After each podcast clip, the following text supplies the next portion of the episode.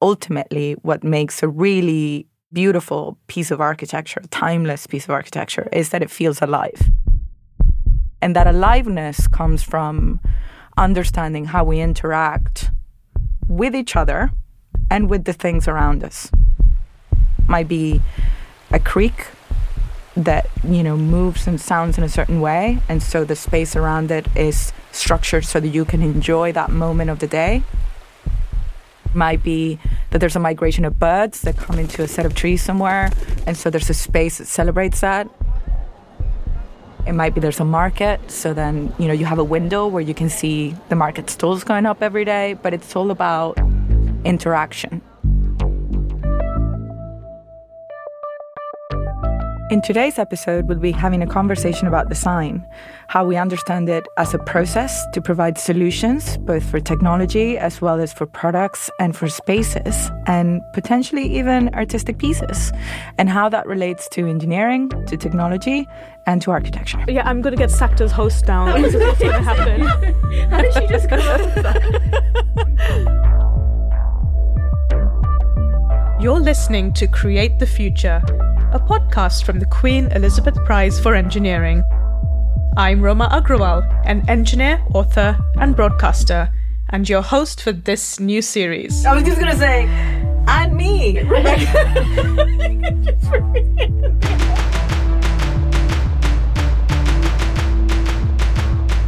I'm completely excited today that I get to sit with a really great friend of mine, Rebeca Ramos, in a fabulous studio in East London. So, Rebeca, can you introduce yourself for us, please? Yes, of course. I'm Rebeca Ramos. I'm originally from Venezuela, where I trained as an architect, and I've worked in design arts and architecture ever since. Um, I've then come to London. I've worked in architecture here for over a decade and just started my studio in 2019, which I'm now running. So, here to talk about design, about design, art, architecture, engineering, what all of these things mean you know, Rebeca and I have known each other for nearly 10 years now, I think. Oh, God. Yeah. um, yeah. yeah. And we met because we are both judges for the Queen Elizabeth Prize for Engineering Trophy competition, which, of course, is all about young people designing stuff, understanding the process of bringing different elements together to create a product. And, and then we are the very lucky people that get to look at those designs and um, turn them into a real object. Can you tell me a little bit about design? What do you think design means? Mm. I have a really specific opinion about design over multiple musings. and I think it's actually the process of creating something, is the process of developing a solution. When you think about design, is a term that's used in technology, it's used in the arts, it's used in architecture, yeah. it's used in engineering mm-hmm. as well. Yeah. And we design solutions. So it's a process for me of creation, and it can produce a multitude of things. Um, can I flip the question here in the in the dynamics of this episode and ask you, Roma Agrawal? I'm terrified now. well, what what do you think is the role of engineering and design, and why do you think design is important and the relationship with the arts and architecture?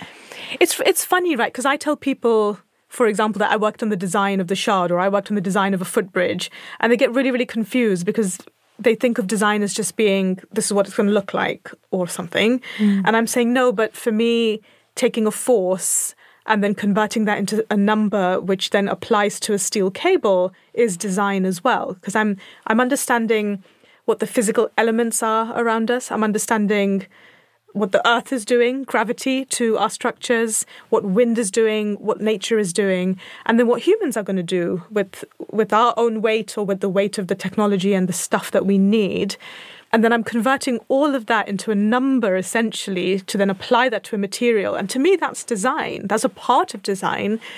And it kind of goes to that process you were talking about of having something you need to achieve or something that you're trying to solve and creating that process to get there. So for me, there, I mean, there must be an infinity types of design that a person can do. But from a purely engineering point of view, that's the way I see it. And then I see that as being part of helping an architect achieve their vision of what they have designed. Mm. So there's kind of, for me, multiple layers of design that have to intersect in order to get the best product at the end of it? It's really interesting that I think the brief is so key, right? Of what mm-hmm. it is the thing that you want to get out of at the end. It could be a fabric, it could be a car, it could be a piece of furniture, it could be a building, it could be an experience, mm. um, it could be a theater show.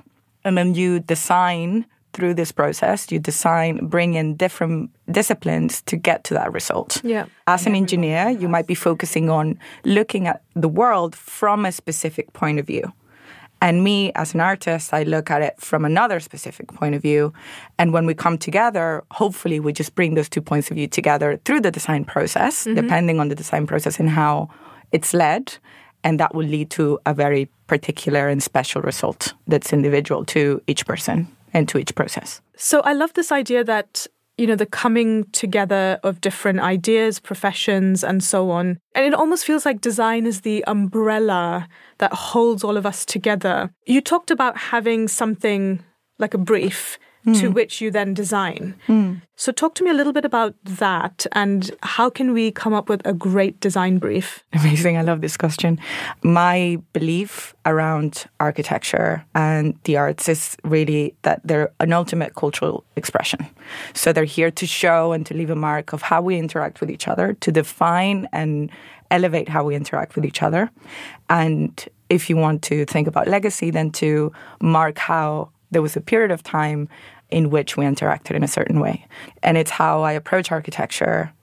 I don't come at it as a resolution of a form or a resolution of a series of physical forms. It's a wish for interactions a really special example of that was probably the highlight of my career as an employee in London was joining Heatherwick Studio and being asked to lead the design in the project for Maggie's Care Centre in Leeds.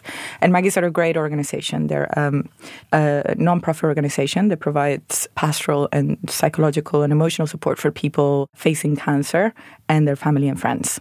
And um, Maggie's has an exceptional brief where they talk about the what they want the emotional interactions to mm. be with the mm-hmm. building, what they want people to be feeling while they're working through the building. It's really a, a, really inclusive space that is aiming to become a home for people. It's in Yorkshire, which is the most diverse kind of region of England. And when you think about how to create a sense of home that's welcoming mm. for over 60,000 people a year, then you really have to start thinking in almost metaphysical terms of what does home mean universally and how can we create something that would be as universal as possible. So when you start weaving those experiences and giving them a shape and a form, that gives you freedom for the form to vary and to have multiple results that can then adapt to things such as budget, such as materials, mm, such yep. as texture, such as light and more physical things but the sensation and the experience then becomes the ultimate thing. So it's almost thinking about often we will say, there's a plot of land here and we need a building. And maybe we start with that, with the shell, and then think, oh, okay, we could put this in it or could put that in it. But what you're saying is that the people and the interactions and the emotion should come first. Yes, I wholeheartedly believe that. And I think that's proven in the evolution of how our society has gone, and particularly in the last five years now. I feel like COVID was yesterday. But, you know, there was already a need for a cultural shift mm. in the way that we were interacting. And when you think about it, the role of commissioners, when you think about who's building cities around us at the moment, the impact of private commissioners, of companies, is significant over decades, over large territories of land, and over multitude of cultures.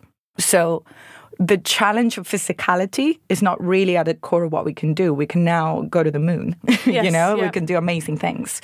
So then we had a moment around the globe when we realized that it was important to reconnect with each other mm. and how we were treating each other, which is what we've been experiencing as a really exciting transformational moment in culture and in history.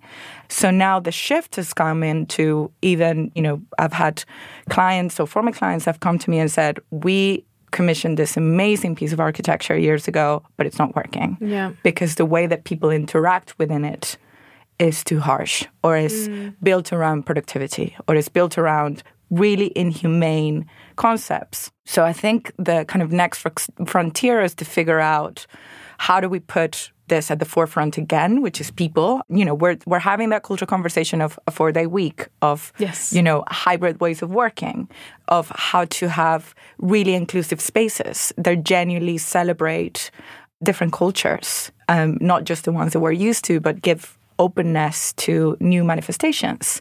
So when we start thinking about the process that way, and we put that at the core, and then we go, okay, how does this interact with the measurable factors that we know, like profit or strategic objectives KPIs, or yes KPIs. and KPIs and, which are very important. Yes exactly. And we need to keep in mind because it's how you know our world operates. And of course you know the big monster of climate change when we're having to our industry is responsible for 40% of emissions. And so i think my kind of line of thinking is about being more intentional with what we build and then exploring alternative technologies Yeah. to then really take the time to think is this really worth building and how is it worth building it Yeah. You talked a little bit about the idea of revisiting the way we are creating our buildings, um, particularly after the pandemic. So, what do you think we could have done differently, perhaps in the past, that would have changed the way we responded to lockdown and to the pandemic? Hmm. I think that's a difficult thing to answer, isn't it? Because it, everyone's a critic. And it's easy in I mean- retrospect, isn't it? yeah, exactly. what can we maybe what can we learn so that we can apply as we go f- to the future hopefully not Yeah. towards another pandemic but you know Yeah. other situations that Yeah. may arise I think, you know, an answer to both questions, I guess. One thing, because I've lived in several parts of the world, um, from Venezuela, there's a lot of informal construction. There's beautiful kind of cultural knowledge of people building their own spaces and their own homes through what they've learned either by working somewhere else or by traditions brought down from colonial history, from black history, from indigenous traditions. So there's all this kind of rich cultural connection Yeah. to creating something around you and that it's really meaningful because the public space then becomes an understanding of it as a social and kind of political space of things. So that I've always had that vision and that understanding of it Yeah. that I think a lot of my colleagues now in a in a diaspora of migration share. Um, we were talking earlier about a book that I love uh, from Christopher Alexander that talks about the timeless way of building, and he speaks of the quality without a name. Mm-hmm. And so he starts talking about almost breaking down everything we would understand as a space of a wall or, you know, a series of walls Yeah. and starting getting into the abstraction of ultimately what makes a really beautiful piece of architecture, timeless piece of architecture, is that it feels alive. Mm-hmm. And that aliveness comes from understanding how we interact with each other and with the things around us. And that might be a creek that you know moves and sounds in a certain way. And so the space around it is structured so that you can enjoy that mm. moment of the day. Yeah it might be that there's a migration of birds that come into a set of trees somewhere and so there's a space that celebrates that. It might be there's a market so then you know you have a window where you can see the market stalls going up every day but it's all about interaction. Yeah. I always like to say buildings are kind of a stage for life, and um, a building without a life is kind of a monument, really. You know, you're kind of in the presence of this big thing, but it doesn't feel inviting to for you to be a part of it. yeah You've also told me the story of your grandmother who made shoes, and I absolutely adore that story because it relates to a lot of what you talk about in terms of, you know, quality and craft over just mass production of stuff. So tell me a little bit about how she influenced you. Yeah, my obsession with shoes. Um, I mean, who who doesn't have that? So my grandmother, uh, this story is about my my mother's mother, and she grew up during war times in Spain, and then uh, migrated to Venezuela. Ironically, then me doing the same thing back over here, when um, you know there was a buoyant time. There was oil. People got on boats and went over there, and there was a, an influx of you know multicultural rebirth in Venezuela at the time uh, and, and in other spaces in Latin America. So she was a part of that. But she brought with her this amazing passion for craftsmanship and for being connected with how things are made. Really uh, a big advocate of buying well, so buying things that were going to last a lifetime, which I continue to do. And this obsession to teach me what a good shoe was. and how a good shoe was made because she worked in a shoe factory during the war. So that really taught me. I think I have that relationship mostly with garments more mm, than anything. Mm-hmm. Uh, what I really appreciate something that's really well made and I will invest in that and I will wear it to death for years and then repairing it. So mm. she then taught me how to repair it. And I like to think of it almost like a skin. So it, it has a story. Um, and now I think culturally we're going back to the art of repair and understanding that it's a really important part of regressing some of the damage that we've done with overproduction. Yes. Yeah. So I think, and also gives you, I think it grounds the understanding of how things around us are made. I mean, what do you think as an engineer? I mean, my whole new book, um, hashtag subtle plug, is about. Um, um, it is. It's about that topic. It's about how our world seems to be, have become so complicated that you know we have these phones that we use all the time but how many of us actually have any understanding of how it works? Mm. how do calls get transmitted through the air? How does it charge up? What's the lens in there that's taking all these photographs and selfies that we're taking all the time? And as an engineer what i'm really interested and keen on doing is to almost reignite people's curiosity. Because I always say, we're born curious. Mm. My child breaks stuff all the time, and I can't even get annoyed with her because what she's trying to do is explore and understand things. And there was a time where she just threw everything. And she's like, oh, that bounces, and oh, that smashed. Like, it's part of your education of how the world works. But I think we lose that at some point, especially in the modern world with all this complicated technology. So I'm really, really interested in breaking this complexity down into its component parts understanding those component parts that have stories, histories, people, human interaction, all of that wrapped up in it, and then think about, well, how do we want to build that up in a better way mm. moving forward? And so for me, this idea of being more conscious as engineers is like we created plastic, for example, mm. a few decades ago, mm. and it was this revolutionary material, rightly so but then how do we use it in the responsible way? It's not plastic that's the problem. It's mm. the processes, the amount we produce, the way we produce it, and then the lack of reuse, recycle that makes it the problem. So it's not about necessarily attacking a particular material or whatever, but thinking about how we can consciously use the things that we have in a way that, you know, in 200 years' time or a thousand years' time, our stuff is not going to cause a problem for the generations that will hopefully um, be there at that point in time. Yeah, and I love that idea. And I think questioning what our role is as professionals in our industries. I always have these conversations in public where people go, What do architects do? Um, what kind of architect are you? And what and, I get is, Sorry, you're a structural engineer. Does that mean you're an architect? Exactly. And, and, and yeah, there's, there's just a kind of lack of understanding. There's, yeah. And I think that's our our failure. Yeah. That we yeah. have not been very good at communicating that and uh, you know, really meeting people where they are and conveying the value of the knowledge. So I think we've overly kind of focused on developing our own knowledge. We mm-hmm. go to our, you know, really lovely celebrations of each other when we go, your timber looks amazing. No, your concrete looks better. No, your steel looks incredible.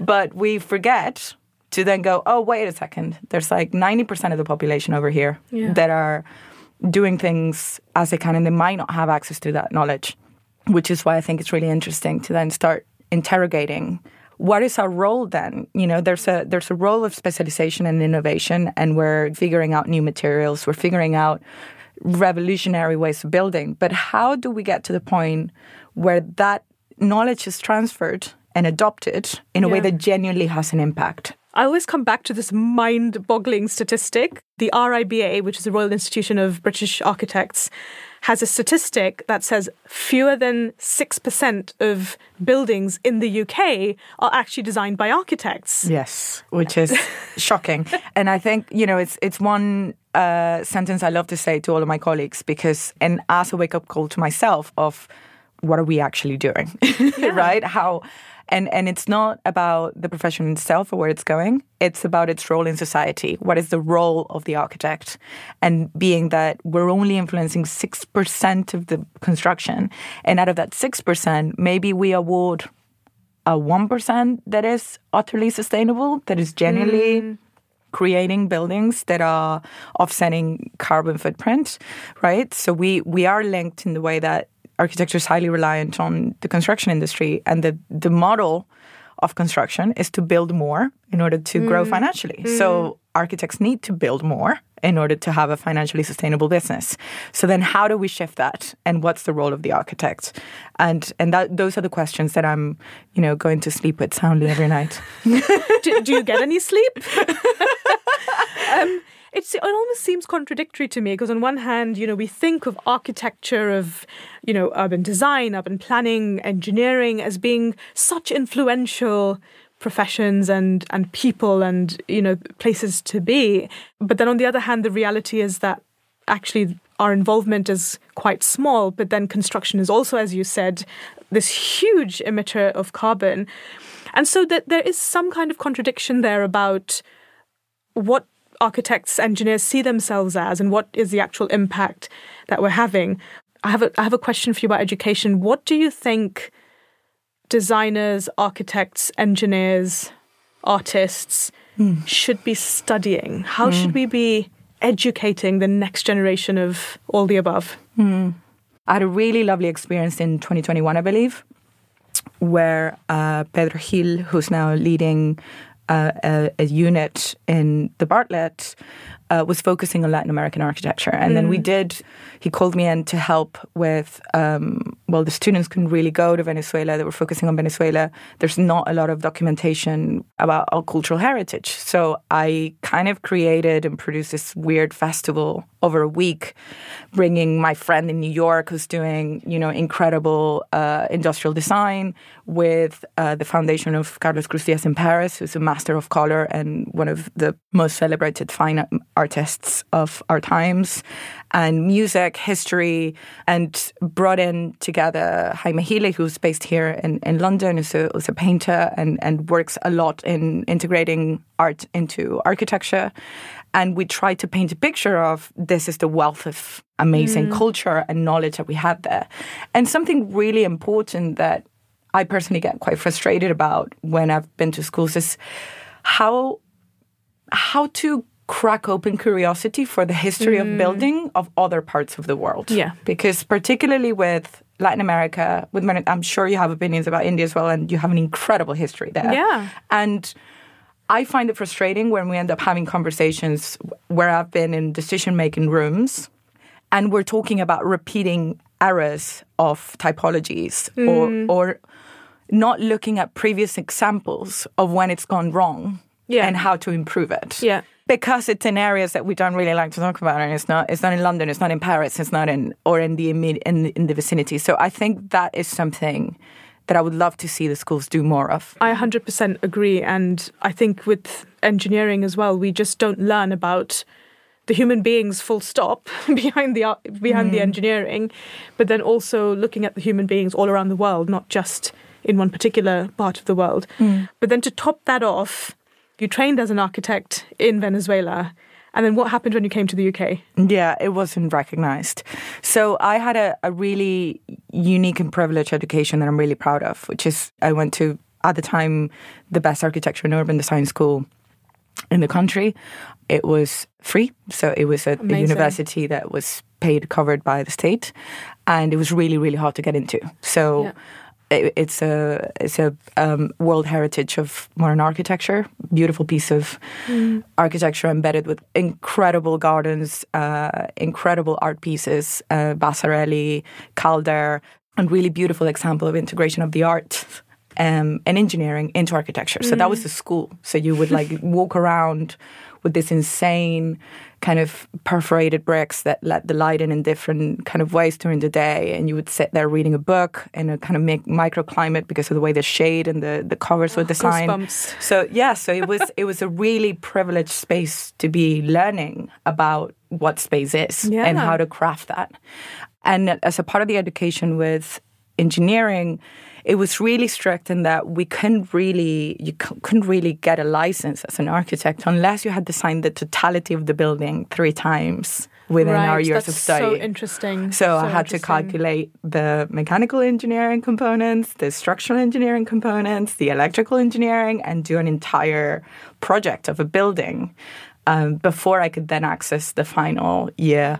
That's why I'm chartered in the engineering's yes. Um, that makes sense. Institution as well as the architect. I mean, as long as you've done some bending moment diagrams, and exactly. Some, you know, I mean, don't ask me. Then you're legit. I'll, I'll, give that to you. Don't ask me to do that again. Like oh, it's kind of gone me. somewhere in you know the forgotten land of knowledge down there. But when then coming to the UK, I was told, you know, you're not really qualified, and so I had to start from zero again as an assistant.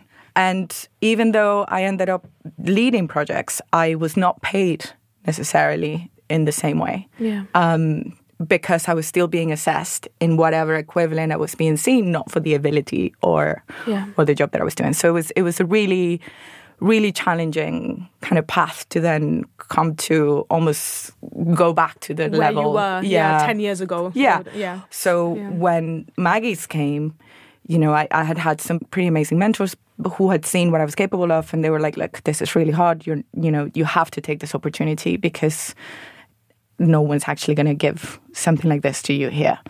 Um, and that was really when I grabbed it with all my full force of of being, because um, it's what allowed me to, in a way, get to where I was before I had to migrate and leave my country. So, Rebeca, tell me what is the future of design? I think, you know, when you look at immersive technologies now as a tool as well, and you start thinking about how will we be interacting with our world in a very near future. We're already in blended reality. We already know that there's going to be a digital layer. Um, right now is through devices mm-hmm. and things that we put on yeah. and that we touch, which to my grandmother, for example, was incomprehensible. She couldn't even understand what a touch screen was. Yeah. Right? And my three year old is like swiping everything because she thinks everything's a touch screen. exactly. And now we have XR, so which is literally probably going to hit the market very soon. Uh, Tell me what XR is. So it's blended reality in which we will have, you know, if now we have virtual reality where you have to get a set of goggles and you put it on your head and yeah. then you go into a computing generated environment. Uh, XR is going to be a blend of, you know, having a digital layer on the real world right? So that then opens up a new set of how are we interacting mm. with each other? What does this mean? Mm-hmm. And what does this mean in my particular case for how we build things?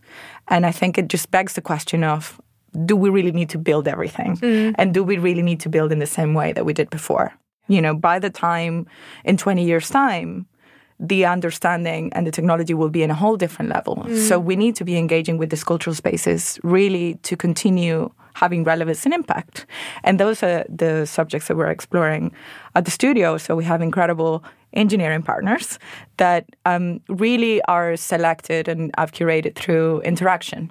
Mm-hmm. And what is their focus on interaction? So, one of them, again, fantastic, James Patten in New York, uh, who I've collaborated with. And, and James has incredible technology where he focuses on physical interactions and how to create emotional connections through technology. So, a blend of robotics, of digital imaging, uh, an exceptional art director in the studio that creates really beautiful, really beautiful interactive kind of experiences. And then if you take that to the immersive world, then have other partners around the world where they have exceptional technology where we're working in not simulation as we used to understand it mm-hmm. before, but embodiment, which means that you are inside a virtual space. So we're working with technology that's been um, specifically defined for the arts and for architecture. So it's about feeling, it's about sensor, sensory experiences. Whereas gaming was, you know, and somehow detached, yeah. you have a character that's yeah. kind of going through an exciting world. Yeah. When you think about architecture, when you love a building, is because there's uh, materiality. There's yeah. light coming in you're a certain way. You're surrounded by it, and you're, you're you know you're physically a part of it. Exactly. Yeah. So we are working with incredible inventors who are focusing on that sensory part mm. of uh, technology, and the and and then that to me opens up the conversation of okay, let's start creating really amazing artistry and architecture here, it allows us to explore what the vocabulary of architecture is, to be a lot freer mm-hmm. with our self expression as well, and to reach more people. Because if we were talking about 6% of the people in the UK having access yes. to buildings designed by architects, when you think about who's interacting with these technologies and the billions of people around the world, our reach is a lot bigger and our impact is a lot bigger. So if we engage with these technologies intentionally, I believe we can then start getting at the forefront of where culture is going. Rebeca, I've absolutely adored our conversation. I think we've been talking about doing something like this for years now. And what I'm going to really take away from our conversation, of course, the concept of curiosity. I'm going to be thinking about design as a process, as a verb. Um, I'm going to be thinking about how we can work together right from the start better. But I think for me, what I'm really taking away from all of this is that whether it's art, design, engineering, or architecture, what we want to be doing is centering human emotions into the conversation. So thank you so much for such a brilliant conversation. Thank you for having me. This has been such a wonderful pleasure that I've been looking forward to for years, as you said. We've done it. We've yes, done it. we've done it. I'm really excited to see what's next and congratulations. The podcast is great.